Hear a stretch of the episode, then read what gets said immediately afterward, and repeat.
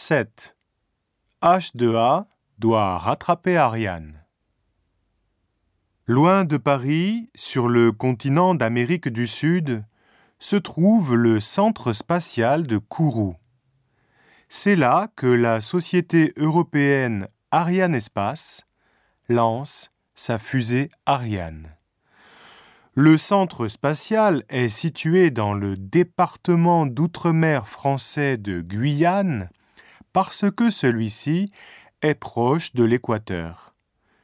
Il est plus facile de mettre des satellites en orbite si on les lance près de l'équateur, ce qui explique la localisation du centre spatial japonais de Tanegashima.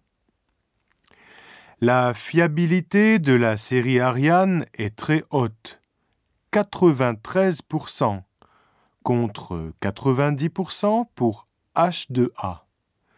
De plus, il y a eu plus de 100 lancements d'Ariane, alors qu'il n'y a eu que 10 lancements d'H2A jusqu'ici. Pour être reconnu dans le monde, il faut en lancer plus de 20 avec un taux de succès de plus de 90%. Ariane est aussi supérieure en ce qui concerne la capacité de charge et le coût du lancement. Ariane 5 peut porter deux satellites, soit jusqu'à 12 tonnes, contre 6 tonnes seulement pour H2A. Le coût du lancement d'une fusée H2A est de 10 milliards de yens. Heureusement qu'avec H2B, en exploitation pour le moment, capable de porter deux satellites, le coût par unité baissera jusqu'au même niveau que la fusée européenne.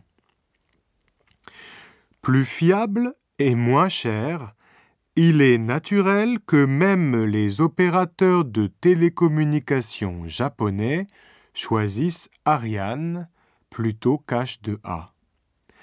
Ariane Espace a remporté 75% des contrats de services de lancement au Japon.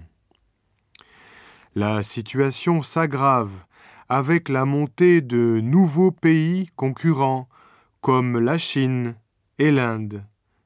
Allez, un peu de courage, H2A.